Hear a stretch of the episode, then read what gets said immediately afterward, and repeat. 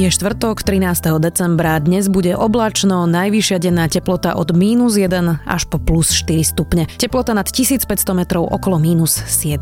Vítajte pri Dobrom ráne, v dennom podcaste denníka Sme. Moje meno je Zuzana Kovačič-Hanzelová.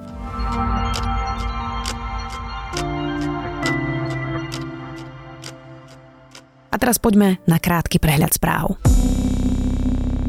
Vláda schválila nákup stíhačiek F-16 za 1,5 miliardy eur. Američania ich dodajú 14 do roku 2023. Dovtedy budú chrániť vzdušný priestor Slovenska MiG-29. Na ministerstve školstva prepadne tento rok 100 miliónov eur z eurofondov. Slovensko ich nedokázalo vyčerpať v riadnom termíne, preto o ne prídeme, upozornila na to opozičná poslankyňa Veronika Remišová prezident Andrej Kiska vetoval zákon o odvode pre obchodné reťazce. Podľa neho ide o nesystémový nástroj, ktorý diskriminuje niektoré obchodné reťazce a deformuje hospodárskú súťaž. Koaliční poslanci chcú prelomiť jeho veto na dnešnom rokovaní. Parížský prokurátor Rémy Hajc označil streľbu na Vianočných trhoch v Štrasburgu za teroristický čin. Podľa svetkov strelec kričal Allah Akbar. Páchateľ zabil troch ľudí, šesť zranených je stále v kritickom stave. Míny a zabudnutá munícia zabili na Donbase za 4 roky už viac ako 350 ľudí. Ďalších 1500 takáto munícia a míny zranili. OBSE opakovane vyzýva obe strany konfliktu, aby začali odmíňovať územia s civilistami. Viac správ nájdete na sme.sk.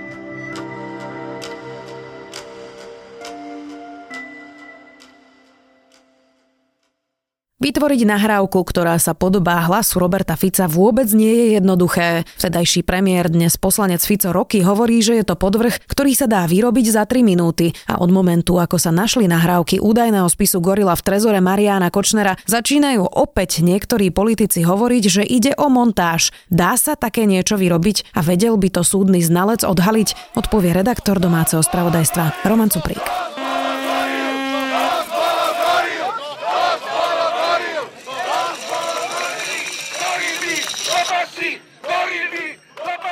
Roman, začneme nahrávkami údajného spisu Gorile. Tam boli vlastne piati aktéry, ktorí chodili do toho bytu. Nevieme, že akú časť z tých rozhovorov by mohla zachytávať tá nahrávka, ktorá sa našla vlastne v trezore Mariana Kočnera, ale dajme tomu, že si urobíme takú modelovú situáciu, že by tam bol Jirko Malcharek a Jaroslav Haščák napríklad, hej. Keby som ju chcela sfalšovať a vyrobiť takúto nahrávku, ako by sa mi to mohlo podariť? Musela by si mať veľa nahratého materiálu tých originálnych ľudí, to znamená, že Jirka Malcharka a Haščáka. Keby si si stiahla nejaké ich prejavy a postrihala ich slova do úplne iných viec, dá sa to urobiť. Už to aj skúšali v Amerike v minulosti, takto napríklad urobiť úplne nový prejav o Kennedyho, ale toto vedia urobiť len naozaj ťažkí profesionáli, tak aby si to človek nevšimol a musíš mať na to dobrý software.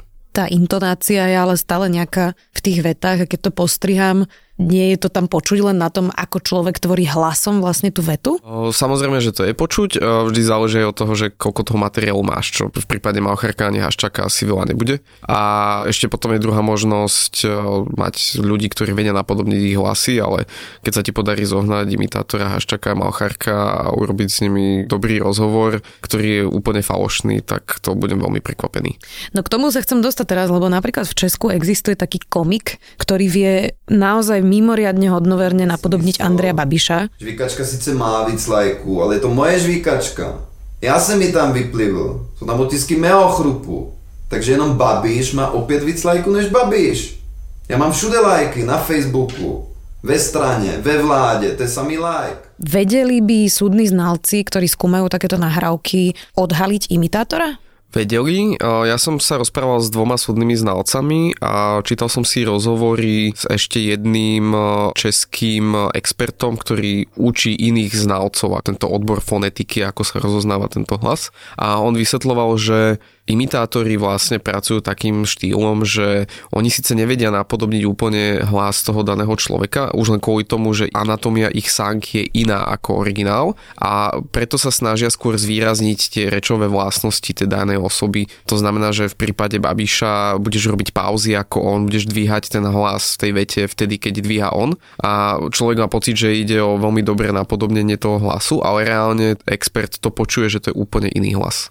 Čiže akoby si zoberie z toho ten imitátor tie najvýraznejšie črty z toho prejavu, ale v tých, ktoré nie sú také výrazné, by to ten expert odhalil. Presne tak, oni sa dokonca chvália, že oni vedia rozoznať aj to, že či máš krivé zuby a podobne. Čiže keď s tým pracuješ, keď máš natoľko vytrenované ucho a dobrý software, ktorý to vie rozoznávať, tak o, takéto veci si všimneš. Zrejme ale tá šanca, že by niekto dokázal nájsť veľmi dobrých imitátorov, napríklad Jaroslava Haščaka a Anny Bubeníkovej je asi nízka. Presne tak, no to prekvapujúcejšie sú vyjadrenia potom niektorých predstaviteľov Smeru, ktorí hovoria, že tá nahrávka môže byť falzifikát. Lebo ak je tá nahrávka falzifikát, tak experti by to vedeli podľa mňa veľmi rýchlo odhaliť. Ak by to teda niekto postrihal a nebol by to ten imitátor, zmontovali by to, ako prebieha to zisťovanie, že či sú tam strihy, čo tam vlastne skúmajú tí znalci, čo vedia všetko odhaliť? Oni mi to vysvetľovali tak, že vlastne v tom znaleckom dokazovaní musia odpovedať na dve otázky. Jedna je, že či ide ide o originálny hlas, nie len napríklad ten imitátor, alebo niekto, kto má veľmi podobný hlas daného človeka. A druhá otázka je teda, že či je tá nahrávka autentická, nie je nejakým spôsobom postrihaná. To prvé o, sa zistuje tak, ako sme hovorili, to znamená, že o, oni si vyžiadajú ako keby nejaké nahovorené slovo daného človeka, porovnajú to potom s tou nahrávkou a všímajú si presne tieto veci, že kto ako artikuluje, o, či má nejaké sikavky a všelijaké tieto rečové odlišnosti alebo charakteristické črty. V prípade toho, že či je to postrihané, takisto si všímajú takým bežným vytrenovaným uchom, posluchom to, že napríklad aké robíš pauzy v tej reči, ako hovoríš uh, hej, že každý človek to má trošku inak individuálne. No a potom ešte používajú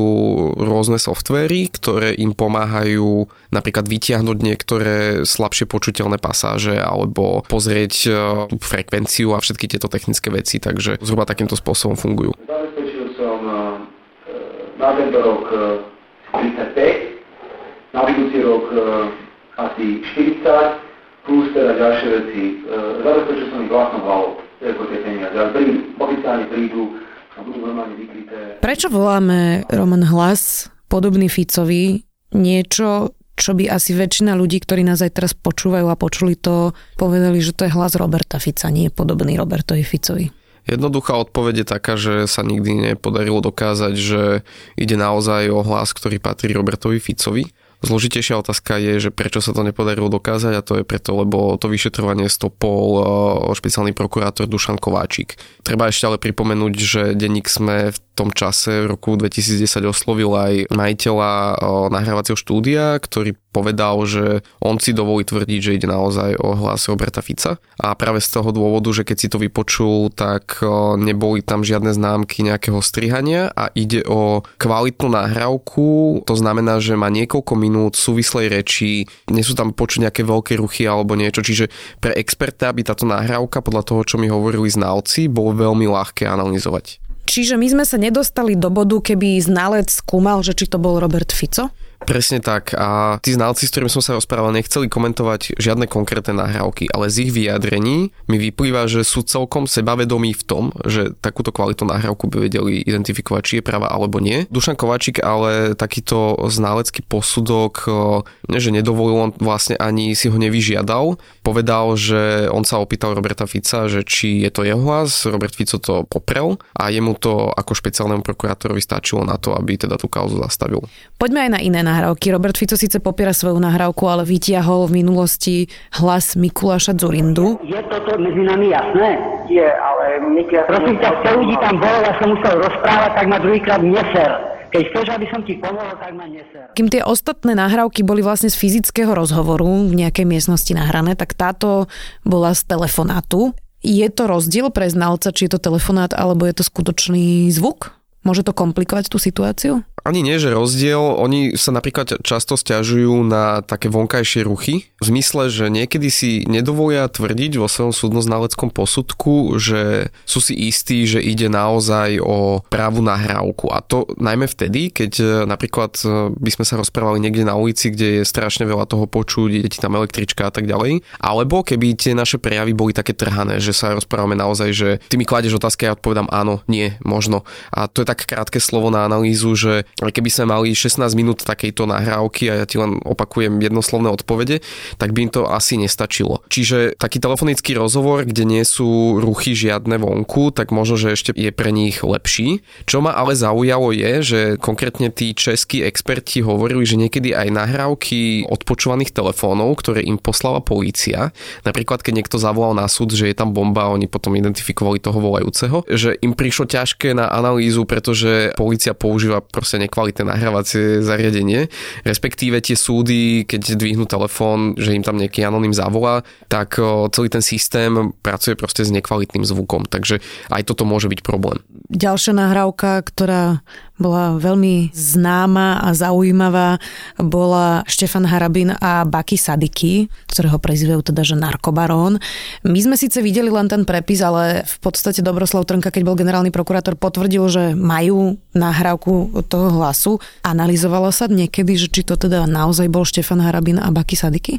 Ja ako novinár cítim silnú potrebu sa vyjadriť k označeniu narkobaron, lebo každý, kto trošku viac sleduje tieto veci, vie, že Sadiky nie je žiaden narkobaron, on bol proste súčasťou takej medzinárodnej skupiny pašerákov drog, ktorý vlastne šéfoval tej slovenskej časti prevozu tých drog. Čiže on si to pokrýval, mal to na starosti, ale nedá sa ho označiť za narkobarona. To sa ti zdá príliš honosné, akože? No, môžeme to nazvať tak. V tom rebríčku by naozaj pokročil, keby bol narkobaron. On bol naozaj že len taká súčiastka v tom celom systéme samozrejme. No a teraz tá nahrávka? No, k tej nahrávke my sme ju nikdy nepočuli, pretože prokurátora nezverejnila, ale zároveň povedala, že teda ide o autentický prepis, že ten rozhovor naozaj prebehol. Pokiaľ si dobre spomínam, tak to bolo legálne odpočúvanie, nie som si úplne istý. Zrejme teda tá prokurátora tú nahrávku má, ale my poznáme len jej prepis. A ako to dopadlo teda? Štefan Harabín sa rád chváli tým, že on teda vie vysúdiť veľké peniaze za ochranu osobnosti aj častokrát ľudia, jeho fanúšikovia na to poukazujú, že všetky tie kauzy, ktoré sa proti nemu vyťahujú, tak sú falošné a ide o nezmysly. Ale v tomto prípade treba si uvedomiť, že Štefan Harabín sa súdi s prokuratúrou nie o to, že či je tá nahrávka autentická, on ju popiera. A súdi sa o to, že či prokuratúra mala ten prepis potvrdiť verejne, že áno, naozaj ide o autentický prepis prepis. Ale nikto zatiaľ vlastne tak oficiálne ako keby neskúmal alebo nepovedal, že áno, táto nahrávka je nepravá, tým pádom Štefan Harabin má pravdu, keď tvrdí, že Baki Sadiky nie je jeho priateľ, nepoznajú sa, on tuším hovoril iba, že sa pozná s jeho manželkou. Takže ten súdny proces stále pokračuje, pretože prokuratúra sa odvoláva voči tým súdnym rozhodnutiam, v ktorých bol zatiaľ Harabin úspešný. Najmladší prípad je nahrávka, nazvime ju tak familiárne pol na pol, Igora Matoviča a Radoslava Procházku. Tá baba, čo bola od teba, alebo že tak hovorila, že, že ti to platiť tak, že nie ako, že časť oficiálne, časť neoficiálne. Tak ty musíš povedať, že koľko, jak to chceš na tej... Jak mi, jak mi to umožníš? jak ty chceš, ty povedz. Tam vtedy sa rozprávali o inzercii pri kampani prezidentskej Radoslava Procházku. Tam ale nikto nikdy nepopieral, že by sa to udialo, že či to je hlas Radoslava Procházku alebo nie. Ak si ale aj niekto takto niečo nahrá, ako Igor Matovič, dá sa to použiť ako dôkaz na súde? Je to veľmi problematické, až by som sa prikláňal k odpovedi, že nie, ale nie úplne vždy. Igor Matovič, ak si spomínaš, tak on ani nikdy nepovedal, že ja som si ho nahral. On povedal, že tú nahrávku našiel a vie veľmi dobre, prečo to hovorí, lebo on by sám bol potom stíhateľný za to, že porušil osobné práva Radoslava Procházku. A či sa to dá použiť na súde, no ty si nemôžeš niekoho bez jeho vedomia legálne nahrať aj vtedy, keď to robíš s vedomím, že to budeš používať proti nemu na súde, aby sa teda ukázala spravodlivosť. Mm, súdy to často odmietajú, ale hovoril som aj s právnikmi, respektíve čítal som nejaké ich stanoviska, ktoré poukazujú na súdnu prax v Čechách, ktorá hovorí, že ak ide o zjavne takú nejakú osobu, ktorá je v slabšom postavení voči tej druhej strane. Oni to ilustrovali na príkladoch zamestnancov, ktorí sú šikanovaní svojimi zamestnávateľmi. Alebo týrané ženy. Alebo týrané ženy a že si zjavne tá obeď vo veľmi slabom postavení a nahráš si takého človeka bez jeho vedomia s tým, že chceš, aby si dosiahla spravodlivosť, tak v takých prípadoch teda česká prax, podľa toho, čo som čítal, tak vie zobrať túto nahrávku ako naozaj že reálny, normálny dôkaz. U nás na Slovensku je prax zatiaľ taká, že to súdy odmietajú a to aj s vedomím, že sa nedosiahne tá, oni to volajú, že materiálna pravda. Proste aj keď je každému jasné, že tá nahrávka takto prebehla a tak ďalej, tak proste to neplatí na súde.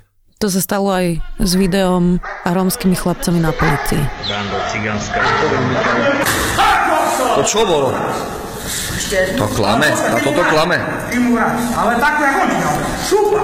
A keď ty sa umieš, tej strany ťa popelia.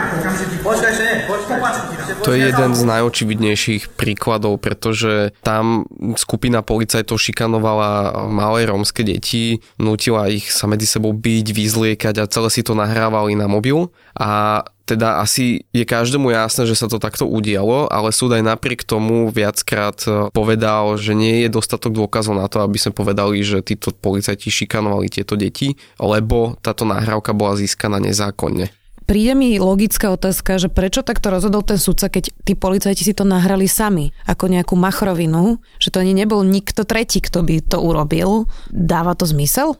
Pokiaľ viem presne toto namieta aj obhajoba, respektíve advokáti tých rómskych detí, teraz už v podstate dospelých ľudí, lebo sa to udialo dávno, že súd by mal pripustiť túto nahrávku ako dôkaz. Prečo aj takéto očividné dôkazy neprejdú na súde? A teraz podotázka, že či je to vôbec teda spravodlivé, lebo všetci vieme, že teda sa to udialo, to si už aj ty hovoril, a obzvlášť ide ešte aj o zraniteľnú skupinu, sú to rómske deti. Aká je tá argumentácia súdov, prečo by takéto niečo nemal byť dôkaz. Oni k tomu pristupujú podľa mňa tak veľmi formalisticky, že je nahrávka legálna, nie je, tak nemáme sa o čom baviť. Niektorí advokáti, ktorých som sa pýtal už aj v minulosti na konkrétne túto otázku, tak vraveli, že z ich pohľadu akože trochu aj dáva zmysel to, že si povieme, že nebudeme takéto nahrávky brať ako dôkaz, lebo potom by sa dialo, že ľudia si tu nahrávajú kde koho, kade, tade a už pomaly sa nebudeš môcť s niekým baviť na káve bez toho, aby sa nebala, že si ťa nenahrá a potom to v kritickej chvíli na teba vyťahne. To je akože pohľad, že prečo je teda tento paragraf dobrý Druhý pohľad je ale za to, že keď je úplne zjavné, že došlo k spáchaniu trestného činu, teraz si predstavím úplný extrém, že ja ťa tu v priamom prenose dobodám a niekto si to nezákonne nahrá, tak nevidím dôvod, prečo by to nemalo byť použité na súde. Hej. Čiže najčastejšia odpoveď právnikov, s ktorými som sa rozprával, je, že toto vysosne záleží na tom sudcovi, že by mal vedieť posúdiť ten prípad a keď je teda tá obeď zjavne teda v slabšom postavení, tak by to aj mohli uznať. My sme dnes nahrávali legálne s redaktorom domáceho spravodajstva Romanom Cuprikom. Ďakujem.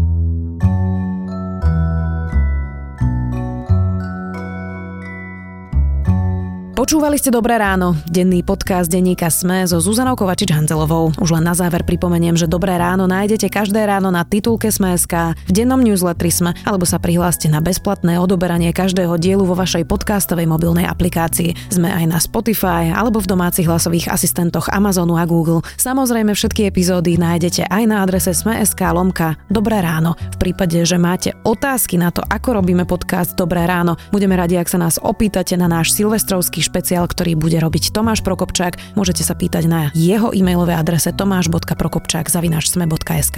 To je na dnes všetko, želáme vám príjemný a úspešný deň.